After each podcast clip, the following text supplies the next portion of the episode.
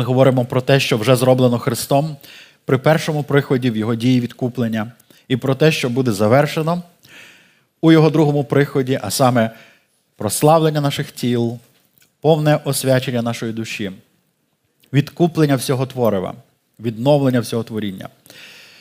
І все це буде видимо проявлено на землі, коли Христос царюватиме, і ми разом з ним. І це славний час. Проте ми живемо зараз у реальності, яка богословами названа вже, але ще ні. І вона описує певне напруження між тим, що вже відбулося, і що ще має статися. Біблія описує так це, що ми вже скуштували блага майбутнього віку, дарів небесних, і ми ще разом з усім творінням, оскільки ми є ще частиною творива, зітхаємо під тягарем того, що творінні ще проявляється, в видимому творінні, земному, матеріальному, проявляються наслідки гріхопадіння. І ми переживаємо це разом з усім творінням. В минулій проповіді ми говорили про те, що є причина, чому ми на землі. І ця причина допомагає нам зрозуміти і наповнити сенсом наші страждання. Ми не просто тут в е, такому режимі очікування з настроєм таким на валізах і думаємо, ну коли вже нас заберуть, скільки можна то все терпіти. Ми маємо місію в цьому світі. І ми говорили про те, що Бог залишив нас тут як послів для цього світу, для людей, як агентів Божого царства, які які воюють проти царства диявола в цьому світі, як на тих людей, які знають, що буде в майбутньому, і в цьому світі, розуміючи, що світ йде до катастрофи, хоча б спасають людей в цьому світі. Ми розуміємо, що якщо можна сказати так, що цей світ як корабель, який тоне. І ми розуміємо, що не можна спасти світ, якщо говорити про світ з його е, системою. Цей світ засуджений смертю Христа. І все, що можна зробити, це спасати людей, які є на цьому кораблі. Це наша місія. Ми робимо це зараз. Є така популярна фраза, яку я чув колись, і я думаю, що навіть в нашій церкві вона не раз звучала, може, навіть я сам її говорив коли-небудь. Е, Тому що в нас є багато таких фраз, які гарно звучать. І хороших фраз, і в них є істина, це не є якісь погані. Фраза звучить так. Я думаю, що ви приготуєте сказати амінь, тому що це дуже хороша фраза. Ви рідко говорите амінь, до речі. Так. Ну, бо бо стиль проповіді, він, знаєте, такий, що ми, ми думаємо разом про щось. Так? І перше треба подумати, потім вже амінь говорити. Добре. Бути в волі Божій на землі це най безпечніше місце, яке тільки може бути. Амінь. Тим не менше, правда і інша фраза. Щоб бути в волі Божій на землі, це дуже небезпечне місце і дуже небезпечна позиція. Якщо вам буквально треба посилання з Біблії, то ви можете прочитати текст у Павла де він перераховує різні види небезпек, які були пов'язані з його служінням. Це не просто е, тільки переслідування за Христа, а ще й небезпеки, які супроводжували. Причому він там описує самі різні небезпеки, навіть серед фальшивих братів небезпеки бути. Тобто, е, ну, можемо подивитися цей текст добре. Відкриємо зі мною друге до Корінтян, 11 розділ, 23-29. Павло описує свій досвід служіння Звичайно, коли ми говоримо про Павла, треба завжди пам'ятати, що Павло мав особливе служіння, особливе покликання. Христос його покликав особисто. Він, Павло осмислюється, що він від утроби матері був приготов, призначений Богом для служіння. Він просто першу частину життя не розумів, е, що Бог хоче від нього, він був ревний. І його служіння від початку Бог говорив про нього. Я на ньому покажу, що він має перестраждати за, за, за віру, що він буде служити в народах і царям проповідувати. Тобто це було певне призначення. Звичайно, коли ми дивимося на Павлі, гарно приклади приводити, бо він такий яскравий приклад. Але дивимося на нього якраз. 11 розділ, 2 до Коринтян, 23, 29. Павло порівнює, описує свій досвід служінь інших служителів Христових в той час. Слуги Христові вони, говорю, нерозумне. Більше я. Я був більше у працях, у ранах надміру, частіше у в'язницях, часто при смерті. Від євреїв п'ять разів я прийняв був по 40 ударів без одного. Тричі киями бито мене, один раз мене каменували, Тричі розбивався корабель, і ніч і день я пробував у глибочині морській. Коли ця перша частина, про яку ми читали про побиття, про смер... ну, про, про в'язницю при смерті, коли ми це читаємо, ми, ми це ці страждання легко зрозуміти, тому що вони пов'язані з тим, що ну зрозуміло, тебе переслідують, б'ють за Христа, це благородно, це зрозуміло. Але коли він далі переходить про таке, коли тричі розбивався корабель, то ви розумієте, що це пов'язано з е, чимось трохи інакшим, ніж саме переслідування. Тому що це транспортний засіб, на якому він рухався, просто з метою служіння терпів катастрофу. Один з цих випадків описаний в Біблії в діях апостолів.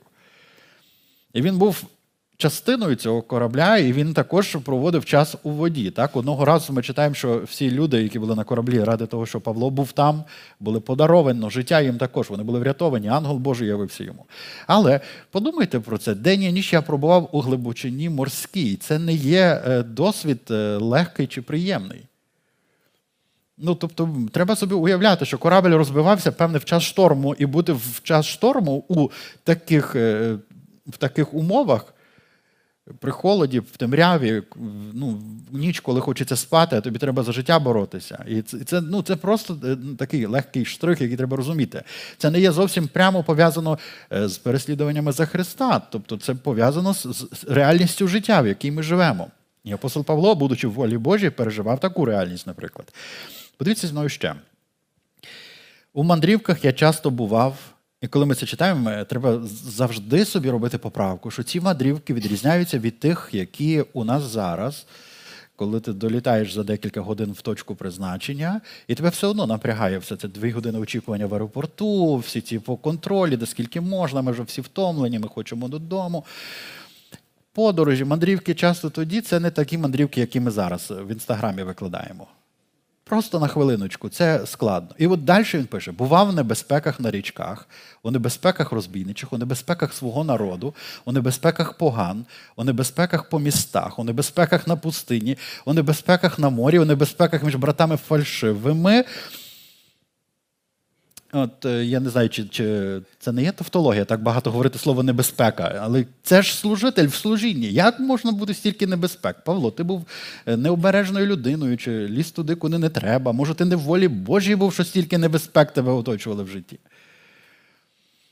Є щось, що нам треба розуміти, що е, служителі Божі те, як ми читали в нулі проповіді, наражали своє життя на небезпеку часто, на смерть. Як апостоли казали, смерть діє в нас, щоб життя діяло в вас. Вони були тими воїнами, які готові були йти попереду, віддаючи своє життя ради благословення для тих людей, які через це служіння отримують спасіння. І вони свідомо, як як воїни-волонтери, наражаються на небезпеку. В наш час так само і вони були ті, хто йшли на ці небезпеки.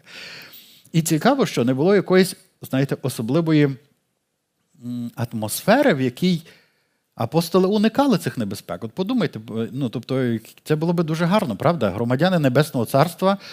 Попадаючи в такі ситуації, мали би бути захищені, певно, якоюсь ну, божественною недоторканістю. Ну, якщо навіть Бог, Бог сказав, що переслідування будуть, і це нормально, то від от таких небезпек можна було би їх врятовувати. Ну, тобто, що всі в в глибочині морській, а апостол Павло ходить по воді і каже: не лякайтесь, все буде добре, скоро сонце зійде. А він стоїть на воді. Ну чого? Ісус ходив, е, це благословення віку майбутнього, чудотворіння. І чого бути в глибочині морській, якщо можна просто на, на хвилях ходити? І це навіть може і весело, знаєте, люди, люди ж люблять цей серфінг весь. Він десь він теж міг пробувати собі знайти якийсь уламок від доски, поки люди там за своє життя борються, він міг показувати, що значить бути людиною Божою в Божій волі. Дивіться, я може трохи утрую, ну перебільшую якісь речі для того, щоб ми трошки зрозуміли, що деколи ми читаємо Біблію, витісняючи речі, які не, не входять в нашу парадигму. А вони там є. І апостоли не просто про це пишуть, а описують як реальність, яку вони переживали. А для чого нам цю реальність усвідомлювати? То тому що ми частина тої реальності. Може, ми не апостоли Павли всі, але ми точно християни всі. І коли ми думаємо про Божих служителів, в яких навіть діяла, можна сказати, максимальна е, міра Божої благодаті, тому що справді читаючи про апостола Павла чи Петра, ми можемо бачити, що їх служіння характеризувалося значними е, чудотворіннями. І здавалося, коли це людина в волі Божій, і вона ще й така одарована Богом, у неї точно все має бути легко, добре, ну принаймні в тих питаннях, які, е, які, яких нам тяжко. І от коли ми читаємо ще про третій список зараз, третій список продовжується, там описано, які ще труднощі життя е, переживали апостоли. Наприклад, час е, у виснажуванні та праці. І от знову ми, ми говорили про ту ідею, що ти будеш важко працювати, так? Апостол, ти що не знаєш, що Христос спас тебе від важкої праці. Служіння Богові це найприємніше діло на землі, яке може бути. А якщо тобі важко, значить ти робиш щось не те, тому що Христос сказав, що тягар мій легкий. І значить, що тобі важко, ти навіть не берися за це. Лише зразу, якщо тобі стало важко. Якщо якщо хрест, який ти несеш, важкий, значить це не твій хрест. Знаєте, от, от це вся е, така духовна муть, яка яка в головах людей, от вона вся тут розбивається об ту реальність, яку реальні апостоли переживали, а не ті, хто там щось розказують. Знаєте, про е, ну так духовно про щось роздумують. Виснажувані в праці, часто в недосипанні. Цей досвід недосипання дуже цікавий досвід. Е, я не знаю, як е, як це це знаєте, пережити. От я Цього тижня в нас був ретрит такий класний е, з молоддю. І я мав прекрасний час спілкуватися з молодими людьми. знаєте, там, і от Ми так якось засиділися, і, і от я десь пів другої, певно, пішов спати, може, в другій заснув. А на ранок мені ще треба було дві сесії, два семінари провести. І я вже на другому семінарі чую, так, в мене слова десь губляться, не можу підібрати, що я хочу сказати. Дивлюсь, читаю в конспект, текст десь розпливається. Роки беруть своє, знаєте, добре, і ладно, коли своє, вони вже моє беруть. Колись півдругої лягти спати, ти нормально себе почуваєш. А що, якщо служитель каже, це було часто? Ну, тобто апостоли, ну тобто, знов, я навіть не думаю, що ми спали в прекрасних номерах, в прекрасних умовах, і тобто це не так, ну, навіть якщо ти не дуже виспався, зранку візьмеш кави. І ти, в принципі, більш-менш ти ти в нормі. Ходиш по гарному ковроліну, в прекрасному залі. Ну, Молоді люди були в класних, класному місці. Це нам було добре всім. Не знаю, де спав апостол Павло в ці часи. В голоді і спразі часто в пості, у холоді і наготі. Ось ці речі, це є, ну, знаєте, це є людина в волі Божій. Треба знову собі нагадати. Людина, яка знає духовні закони, принципи, знає, як як це вірити в різних обставинах. Як, ну, І здається, Господи, чого не було забезпечення для для цього служителя провізії. Знаєте, от от, про от про це просте питання. Якщо ти твій служитель, якщо ти твій генерал на передовій, то де ось ці небесні ресурси, які мають цього генерала, е, як мінімум, супроводжувати? Тому що з одного боку є реальність Божої слави, і з другого боку є реальність ось ця важка реальність, яка ну, нікому не приємна була. Ну просто так от потрошки пожити в такому режимі, і всі люди кажуть, що, що щось не то я роблю, Господи. Що я не розумію? От Прочитав всі книжки про те, як е, всі благословіння Божі вспадкувати, і щось мені все одно тяжко. Добре, окрім зовнішнього, налягають на мене денні повинності, журба про всі церкви. Хто слабує, а я не слабую. Цей текст треба розуміти, що значить слабує. Він каже: Я співпереживаю кожному, хто проходить важкі часи. Ось що це значить. Тобто комусь важко, я про це знаю, і мені важко з ним. Тобто, і очевидно, що багато він переносив горя більше, тому що хтось своє горе тільки переносить, а Павло ще й за за, за нього, і за того, і за третього ще переносив. Розумієте? Тобто, це хто спокушується, а я не палюся. Це спокушується. Коли хтось падає в гріх, він каже, я проходжу також з ним, як через вогонь. Тобто це важка реальність, коли хтось падає в гріх, і служитель переживає про його долю, молиться. І це все його реальність. Добре, ми з тим ну, це просто побачити, що так, з одного боку, це є правда, що бути в волі Божій це є. Е, найбезпечніше місце на землі. І так само одночасно з тим правда, що це є найнебезпечніше місце на землі. Але ми бачимо, апостол не втікав від того служіння. Він звершував цю боротьбу, біг до боротьби, зробив до кінця. Це є приклади для нас. Ми ще подивимося, наприклад, одного служителя сьогодні з Біблії. Але повернемося, ми не дочитали з вами минулий раз із послання до Коринтян, 2 Коринтянам, 5 розділ. Ми встигли прочитати тільки 4 розділ минулої проповіді. Треба п'ятий, трошки шостого ще прочитати, і будемо рухатися скоріше в цьому тексті. 5, 1, 2 до Коринтян і далі. Знаємо, бо коли земний наш мешкальний намет зруйнується, то маємо будівлю від Бога на небі. Дім нерукотворний та вічний. Ви знаєте, що тут написано слово коли земний мешкальний намет наш зруйнується. Це значить, що це не якщо. Тобто, це це відбудеться неодмінно, тобто наше зовнішнє тіло, в якому ми мешкаємо. Дуже цікаво, що є реальність всередині дух, душа, яка мешкає у цьому наметі. Ця реальність духовна вже має благословення. А цей намет продовжує руйнуватися. Ми маємо будівлю від Бога на небі, дім нерукотворний та вічний. Тобто, це те знання, яке ми маємо. Це дозволяє нам дивитися на вічне. Що це означає? Це означає, ми дивимося так, ця реальність і цей світ, і наші тіла проходять, минаються, це закінчиться все. А та реальність, яка духовна, не мине ніколи, вона вічна. Більше того, цей світ все, все менше і менше його проявів а духовне все більше і більше відновлюється. Так? Тобто це це те, що ми читали. Також ми знаємо, що страждання всі в цьому світі з такою, з таким розумінням є легкими і короткочасними, а слава є вічною і переважною. Так, все ці речі ми в минулій проповіді говорили. Отже, ми тут служимо. Для чого ми тут?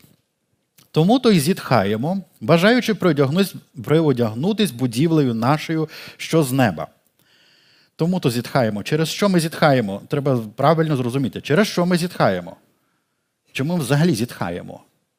Тому що ця реальність викликає зітхання, тому що ми в цій реальності, в якій наш зовнішній намет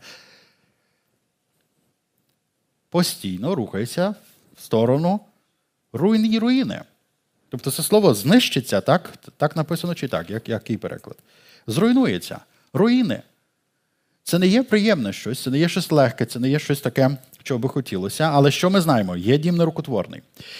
І ми хочемо це бажання приодягтись будівлею з неба, воно приводить до зітхання, бо ми очікуємо, переживаємо реальність сьогоднішнього і очікування майбутньої. Коли б тільки і одягнені ми не знайшлися нагі.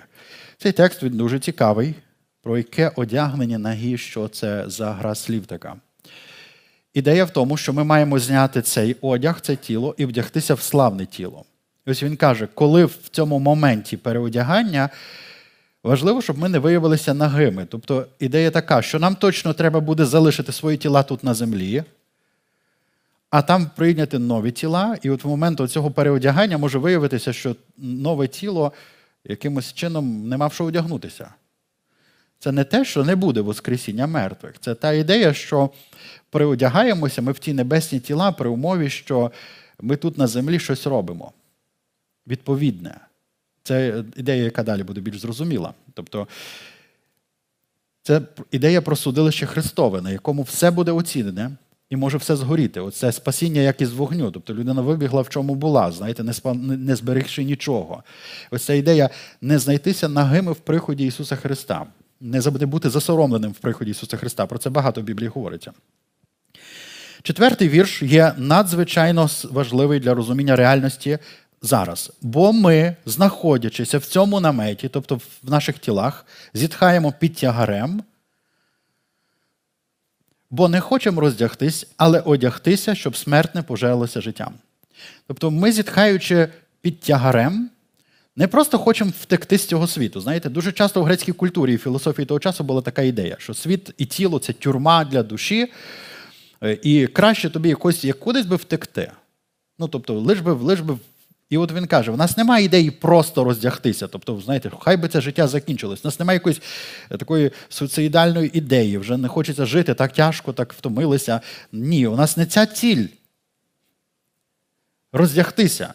У нас нема цілі просто померти. У нас є ціль одягтися в ту нову реальність, воскреснути з Христом. Але це неможливо без роздягтися перед тим. Хіба що в момент підхоплення церкви.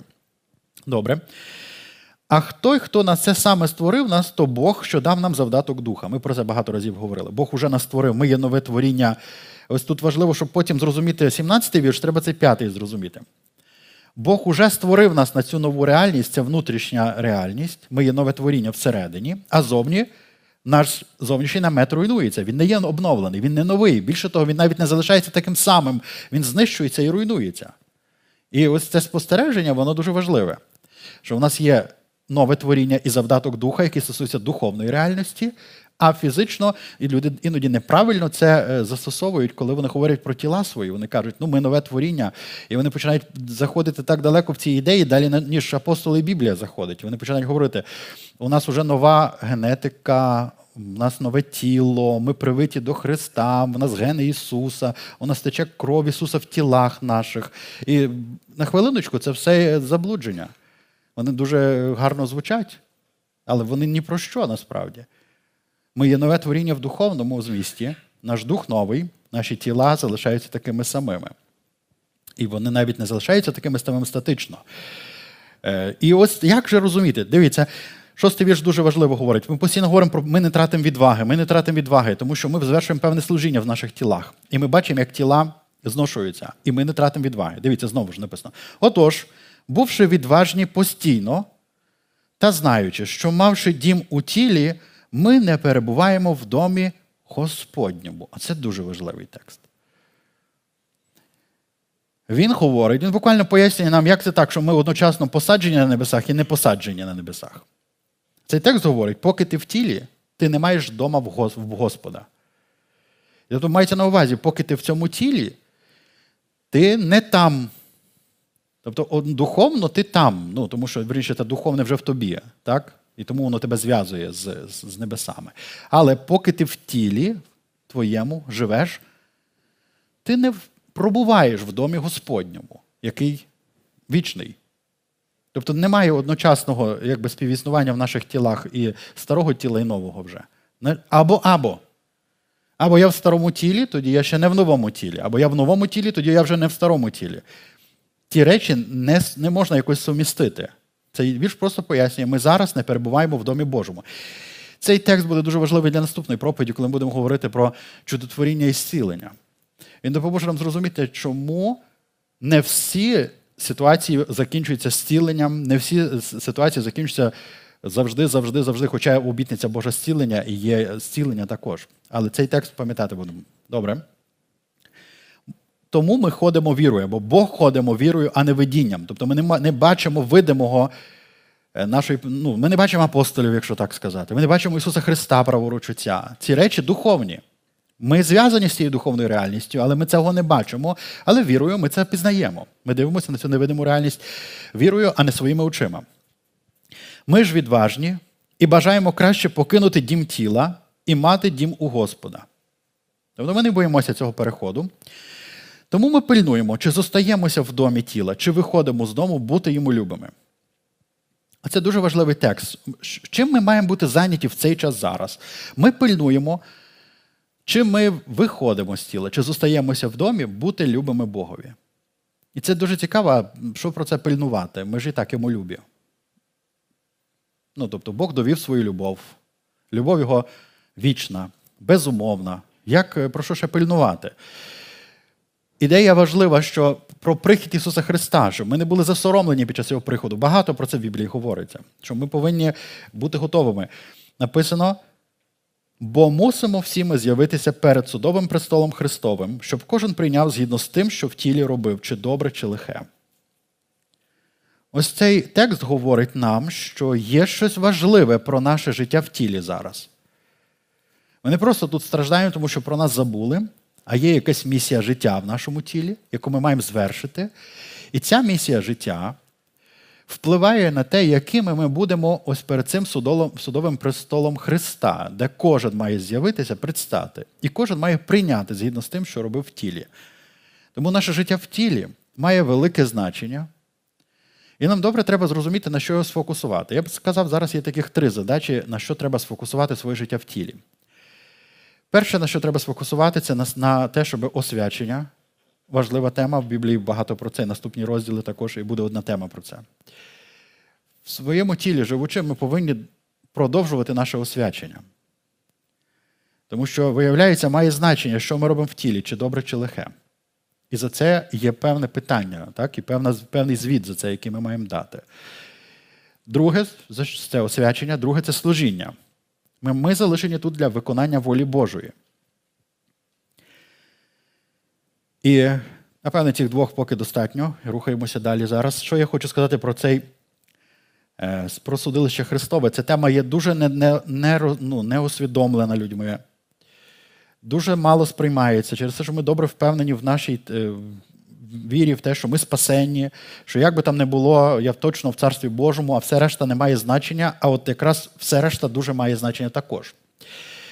І ось про це значення дуже багато говорив Ісус Христос. Хочу нагадати просту ідею. Христос дуже багато говорив про е, в своїх притчах про те, як зустріти Царство Боже. Наприклад, 24 розділ кінець і 25 розділ Матвія дає декілька притч, в яких Ісус розповідає, що означає бути готовим у приході Ісуса Христа. Всі ці притчі мають один негативний елемент. В кожній з них повторюється цей елемент. У всіх тих історіях є хтось, хто не готовий зустріти свого господаря. Тобто, пам'ятаєте, є той, хто там його поставили управляючим, а він не годує їх, не дбає, там, б'є їх, не виконує задачі. Він думає, що прийде господар, я зроблю видимість, що я що я був зайнятий весь час тою роботою, якою мені доручили. Але прийшов господар якраз посеред того всього, коли цей не робив те, що мав робити. І написано, що господар його покарає жорстоко там, і визначить його долю з невірними. І тут дуже страшно. Почекай, почекай, а що це означає? Він що втратить своє спасіння? Ну, Хороше питання, ми про це думаємо зараз. Чого Ісус говорить такі три підряд притчі, навіть чотири, які закінчуються всі погано. Друга притча це про 10 дів, які всі чекають, і п'ять з них в момент приходу не готові прийняти цей, ну, зустріти. І все, що вони не роблять, їм не допомагає попасти на цю вечерю. Там вони ну, гостину стукають, вони вже просять. Вони чекали його, здається, вготувалися, виявилися нелюбими йому в приході його. Потім йде притча про таланти. Три чоловіка, один з них раб непотрібний, викиньте його. І здається, та Господи, ну ти ж в кінці кінців Бог благодаті і милосердя. Ну та як ти так, е, як, що значить бути нелюбими тобі? Ну чомусь ці люди перераховані як нелюбі. І так перерахов... так вони описані ці історії, що якби немає якогось способу щось ще поправити. Ви помічаєте в тих історіях? Той, що взяв один талант, він каже: Добре, добре, я зрозумів, віддам грошомінам, зроблю два, все, я пішов знову. Немає такого, а давай ще, ще раз зроби щось. Цим не дають можливості щось докупити, поправити. Навіть якщо вони от, збігли щось докупили, їх вже не приймають з тим. Тобто вже все запізно. І ці всі історії вони дуже дуже, дуже важливі. Я особисто вірю, що ці історії пов'язані з судилищем Христовим, які показують нам, що це судилище має велике значення. І нам про це значення треба думати зараз. Очевидно, всі ці притчі навіть показують, що потім вже пізно думати про те, де взяти цю оливу, де, як примножити таланти, як як якісь речі поправити, які, на які був час. Зверніть увагу, що в всіх тих притчах є завжди присутність час, тобто всі чекають, аж заснули, тим дано багато часу орудувати, того поставили, господар пішов, у всіх є час, а потім в кінці вже нема часу щось виправляти. Розумієте, так? Це, це вся така сама ідея. Є час, от поки ми в тілі ми маємо час, годинники маємо навіть, щоб орієнтуватися в часі, календар маємо. Ми можемо усвідомлювати навіть історію свого життя. Ми можемо навіть зрозуміти, скільки я вже з Богом. І цей час він нам даний, і ми не знаємо, скільки його ще є там далі, скільки ще залишилось. Так, У всіх цих притчах будьте готові, будь не знаєте, не знаєте, не знаєте, не знаєте. Коли... А потім приходить господар, і вже не можна нічого зробити. Це означає, що на судилищі Христовому не можна буде, знаєте, скоренько зробити вигляд, який ми можемо зробити на землі. Що я тут побачив недавно дослідження одне цікаве. Суть дослідження полягала в тому, що спочатку робили експеримент, скільки одна людина особисто може підняти ваги. Або як вона тягне канат, скільки зусиль прикладає. І потім всіх цих людей, які разом робили, ставили до спільної задачі підняти ту саму вагу. Ну, тобто, очікувалося, що вони, як мінімум, піднімуть те саме, або навіть більше, так, всі разом. Сума, сума всіх участі.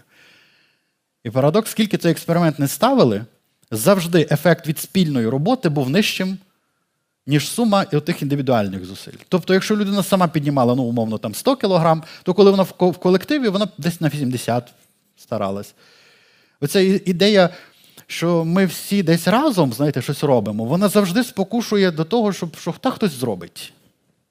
Хтось інший, а хтось та хтось інший пожертвує. Комусь легше зараз, комусь більше треба, ніж мені. Хтось от більше там, е, знаєте, от, але це це обман, це є обман, тому що ми бачимо у всіх тих історіях звіт персональний. Кожен за себе мусив дати звіт персонально. І так Біблія каже: ми мусимо всі предстати перед судилищем Христовим, щоб кожен, кожен одержав згідно з тим, що робив.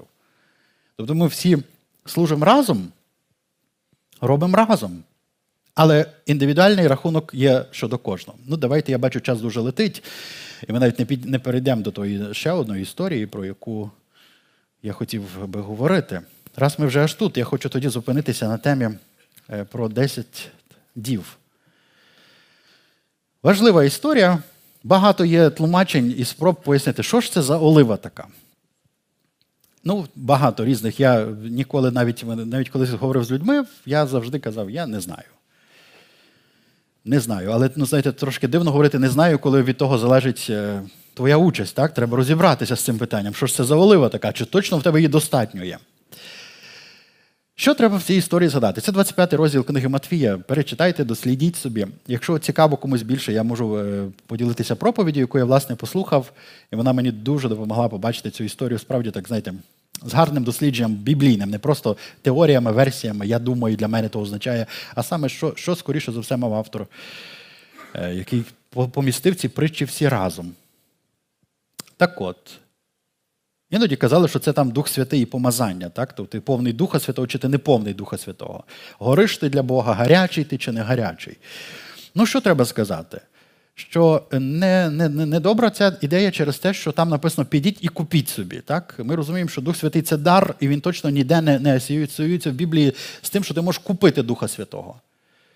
І для чого тобі кудись іти купляти Духа Святого, якщо б задача була просто, ну, знаєш, якби от ти на будь-якому місці підняв руки і наповнився Духом Святим, співаючи пісні, молячись разом. Ну, ми знаємо, як наповнюється Духом Святим. Якщо б задача була просто скоренько наповнитися Духом Святим, то ми, в принципі, знаємо, як це робиться. Не нема, не треба нікуди з цим ходити, і не треба за це платити. Ось це це важливий момент. який. Тому, скоріше за все, це не не стосується якогось помазання Духа Святого. Е, там, Хоча ці речі важливі для для того, щоб ми горіли для Бога, бути наповненим, це все зрозуміло. Але ця ідея світильників це ж те, для чого ми залишені на землі. Правда? Ми маємо бути світлом в цьому світі. І Біблія каже, що наше світло проявляється так, що люди бачать наші добрі діла і прославляють Отця Небесного в день відвідин. Тобто, виявляється, наші добрі діла якимось чином пов'язані з приходом Ісуса Христа, і якраз вони і є тим світлом. І мені дуже подобається саме таке розуміння, що світильники це те, що нам дав Бог, це ну, спасіння. Це те, що нам дано, як у всіх були світильники, от що треба знати. І вони були навіть заправлені певною мірою, яка була від початку у всіх. Різниця появляється між тими мудрими і немудрими в тому, що одні зустрічали тільки з тим, що їм було дано, і вони не мали додаткового якогось ресурсу, який вони мали набути, купити, заздалегідь, припастись ним.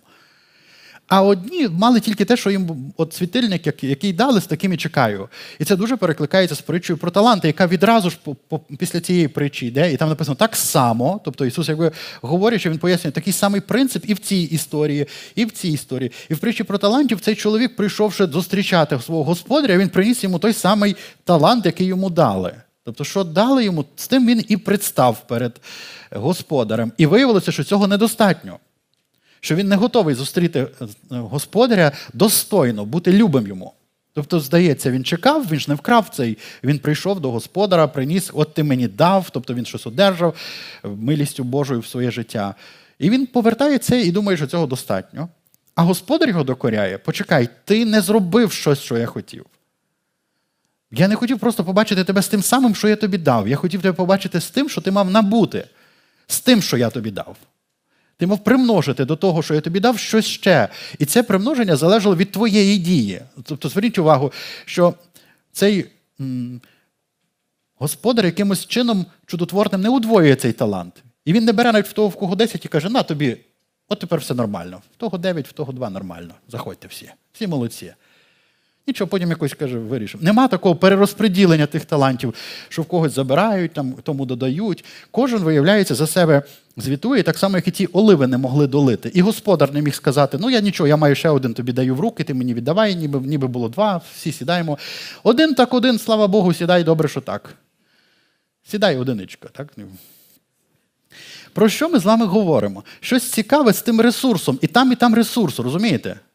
Таланти, олива, є якийсь ресурс, з яким ми маємо щось зробити, щоб на момент зустрічі Господа Ісуса Христа ми були любими Йому. І далі Ісус розповідає історію. Він каже, багато людей прийдуть в той час. А я їм скажу, я вас не знаю. Вони кажуть, та як? Ми ж тебе знаємо. Він каже, я вас не знаю. І далі він розповідає історію. Я був голодний, а ви мене не нагодували. І мені здається, що ці всі історії так підряд йдуть, щоб показати, де можна взяти тої оливи. Що то за грошоміни такі? Що вони можуть допомогти тобі примножити той талант, який Бог дав. Де та олія продається? Розумієте, ці історії одна під, ну, за одною і в кінці підсумок. Ісус буквально вже каже, буде в останній день так. Прийдуть люди і скажуть, а я їм скажу, я вас не знаю, ви чинили беззаконня. Я був голодний, не нагодували, не дали тюрмі не відвідали, не допомогли. І виявляється, це якось пов'язано з тим, що Бог каже, я вас не знаю, відійдіть прокляті. Я не знаю, ви знаєте, це дуже серйозні застереження. Я просто, от знову ж, оця ідея спасіння вже спасенний, і зі мною все добре, і я ще не спасенний, вона дає нам дещо для роздумів. Що з одного боку, так, я можу бути впевнений в своєму спасінні, і навіть так, що я не переживаю і заспокоївся від діл закону, щоб щось доробити, щоб спастись. І з другого боку, розуміючи, що я ще не спасенний, як каже апостол Петро, робіть так, щоб вчинити міцним ваше покликання і вибрання, і ви ніколи не спіткнетеся, і вам щедро відкриються двері до Царства Божого. Тобто, виявляється, є щось, що я варто мені робити зараз, поки я в тілі, розуміючи, що мій ресурс земний вичерпується, що цей ресурс тлінний. Оцей ресурс тлінний. Оцей, що там на ньому я приїхав, тлінний ресурс. І той, в якому я живу, тлінний ресурс. І той, що в мене на картці чи в гаманці, це є тлінний ресурс. Я нічого не можу зробити, щоб його зберегти в цьому світі. Я, Як би я його не латав, як би я не, не старався ту інфляцію перемогти, знаєте, там, ну, прораховувати. Щось, Я розумію, що це тлінний ресурс, воно воно знищиться в кінці з цим світом. Як і тіло моє. Якби я не, старався зберегти моє тіло, знаєте, там, от лишній раз ліпше не вийду, бо, бо що там мало що. Краще, може, отак, знаєш, біда така, що що, що б ми не робили, десь на одному тому самому все сходиться. Ну, тобто в часі я маю на увазі, ну, відходу. А там є велика різниця, з чим ми предстаємо. І ось коли ми читаємо про апостолів, ми бачимо, що ті люди щось зрозуміли на землі. Вони не тільки зрозуміли, що їм Бог дав, а вони зрозуміли, для чого їм це було дано, для того, щоб розмножити цю благодать для багатьох. В попередньому розділі 5, 2 до Коринтян, ми це читали. Розмножити цю благодать, примножити її, ось цю оливу. І виявляється, що є люди, які примножують цю оливу. І з ними треба співпрацювати. Вони нам потрібні, щоб примножити оливу в нашому житті, щоб таланти, оці грошоміни, яким допомагаючи тут зараз, наприклад, голодній людині, я даю хліба, допомагаю. Я що я роблю? Я даю їй матеріальну річ, яка знищиться. Якщо я її не дам, я на щось інше потрачу. Все одно її не буде. От все одно не буде цих грошей. А якщо не буду ні на що тратити навіть, ну тут теж дурне життя збирати і не тратити в цьому світі, на що, ну тож туди не забереш, ну на що, на що збирати тоді взагалі?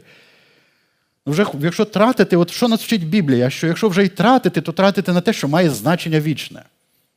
І ці грошоміни це ті, хто допомагають тобі вступити з ними в певний обмін. І те, що ти маєш, ти даєш їм, щоб одержати те, що вони мають. Пам'ятаєте, в іншій історії каже, щоб коли ви прийдете в небеса, щоб вони вас прийняли до небесних осель. Виявляється, будуть якісь люди перед престолом Божим, які свідчать на нашу користь що це життя на землі, будучи спасенним, благословенним, хрещеним Духом Святим, відродженим, маючи всі благословення, що недаремно це все було для нього вибрання, що він на землі зрозумів, що що, що минається, а що приходить. І він до того готувався тим, що те, що міняє, минає, він міняв на те, що приходить. Тому Біблія про це і каже: збирайте скарби на небесах, де не підкопується злодій, де міль не нищить, де немає цього ефекту тління. І от нам важливо зрозуміти, що є ті грошоміни, що є ті люди, в яких можна купити. Як ми купуємо? Помагаючи їм. Допомагаючи їм, годуючи цього, зглянувшись над цим, допомогти тому. Кожен раз, коли ми це робимо, додаються оливи. Ось той оливи, з якої ми можемо зустрічати Господа сміливо, не ховаючись. Тому що там біля Господа, виявляється, ми побачимо тих людей, які будуть казати: оцей чоловік мені колись допоміг, він мені сказав про Бога, оцей чоловік за мене молився, оцей чоловік ви можете забути навіть про цих людей, тому що ми живемо, служимо, віддаємо себе, навіть не рахуємо того всього. А Бог рахує це все. І стоячи в його присутності, щедро відкривається, любимо в його приходу за все добре, що ми робили. Мені здається, що нам вартує цю ідею спасіння зрозуміти от саме в такій концепції. Я вже спасенний, так, за мене заплачено, але я ще не там. Я ще маю дойти до цього приходу, як як Павло каже, я зберіг віру і зробив мою задачу, і тепер мені готується вінець. Для того треба жити життям, в якому ми добре розуміємо, що в цьому світі відбувається, куди все рухається, і і на на що нам треба, на яку нам платформу треба стати, знаєте, яка яка нас веде куди. Дочитуємо цей текст до до кінця, бо я боюсь, що ми ще будемо дві проповіді про це говорити. Треба рухатись далі з вами, дорогі. От, Отже, відаючи страх Господній, тобто ми знаємо цей страх. Ми людей переконуємо, а Богові ми явні, і маю надію, що ми у ваших сумліннях явні, бо не знову себе доручуємо вам, але знаємо, але даємо вам привід хвалитися нами, щоб мали ви що проти тих, хто хваляться обличчям, а не серцем. Тобто, бачите, цікавий момент, що є люди, які хваляться зовнішнім, а не внутрішнім. І на фоні навіть істинних апостолів вони можуть виглядати більш е, такими привабливими для неутверджених віруючих. Коли б ми з розуму сходимо, то Богові, коли при здоровому розумі, то для вас це теж цікава ідея, що це сходимо, залишаємося при розумі. І це дійсно наше життя для Бога, е, для інших людей може виглядати. Ти, ти живеш нерозумне життя. Насправді це саме розумне життя, якщо ти розумієш, що відбувається, куди все рухається. І дивіться, далі написано: Христова любов спонукує нас. Тобто любов Христова до чогось нас побуджує, спонукає. Що думають так, тобто вона працює ця любов Божа на тих, хто правильним чином думає, що коли вмер один за всіх, тобто Ісус помер, то всі померли. Добре, це означає, що ми в Христі померли. А для чого це все? І що з цього? Який висновок? До чого спонукає любов? А що вмер він за всіх, щоб ті, хто живе, це про нас, так? Ми живемо, ми в тілі, живемо зараз, розуміємо, це про нас. Тобто, раз те, що зробив Христос в першому приході, проявивши нам любов, відкупивши нас, воно має спонукати нас так, які зараз живуть в цьому періоді очікування приходу Христа, очікуючи цього судилища Христового і бути любими йому в цьому приході.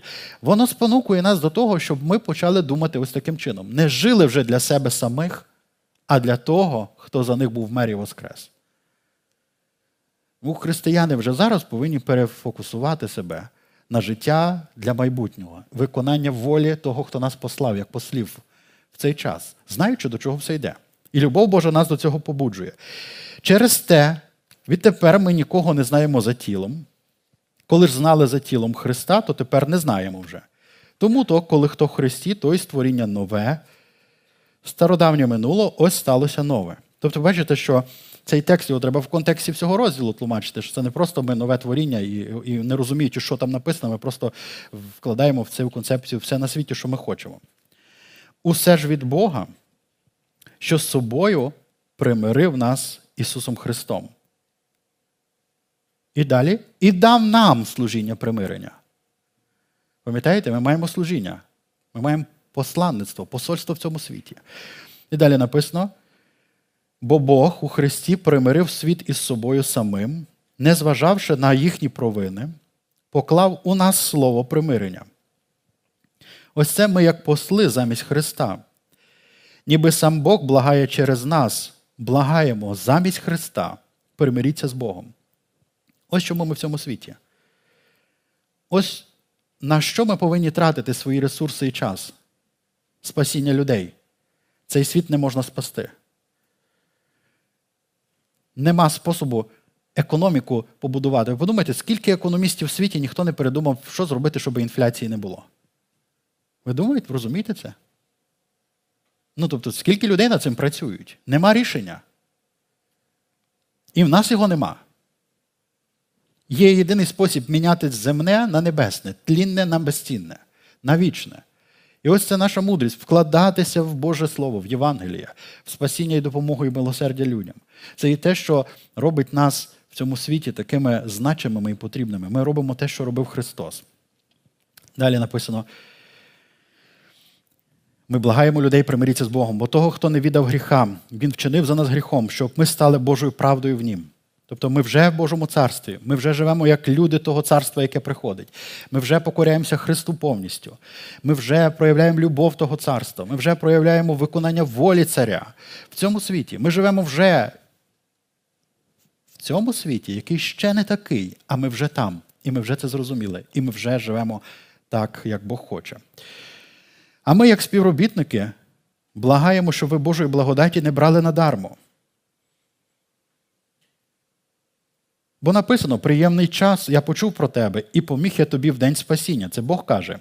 Я дав тобі багато часу, дав благодать спасіння. Ось тепер час приємний, ось тепер день спасіння. Ні в чому ніякого спотикання не робимо. Давайте піднімемось, ми готуємось до молитви.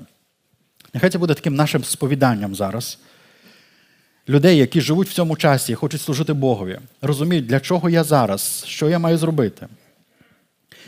Ми будемо читати з третього віршу до 10-го вірша і е, помолимося, щоб ми були людьми, які чекають приходу Ісуса Христа, які звершують діло, яке Він нам доручив, які наповнені всякою благодаттю і дарів Божих в Його приході. Ні в чому ніякого спотикання не робимо, щоб служіння було бездоганне.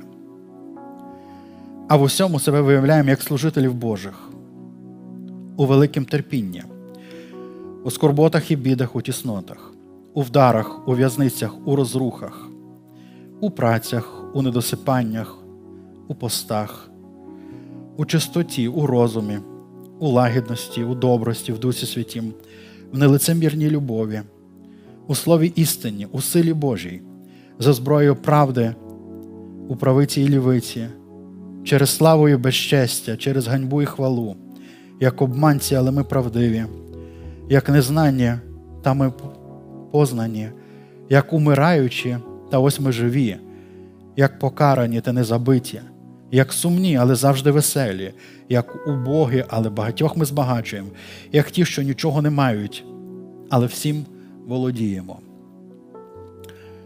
Господь Ісус, ми молимось до Тебе в цей час. Наповни нас цією божественною мудрістю віку майбутнього, розуміння, що чекає нас, і нехай це преобразить кожен день нашого життя в тілі. Боже, щоб ми розуміли, що чекає нас, як нам приготуватися, щоб бути любими в Твоєму приході, щоб жити в цьому світі так, як Ти жив, щоб мати цю відвагу на день суда, бути любими Тобі.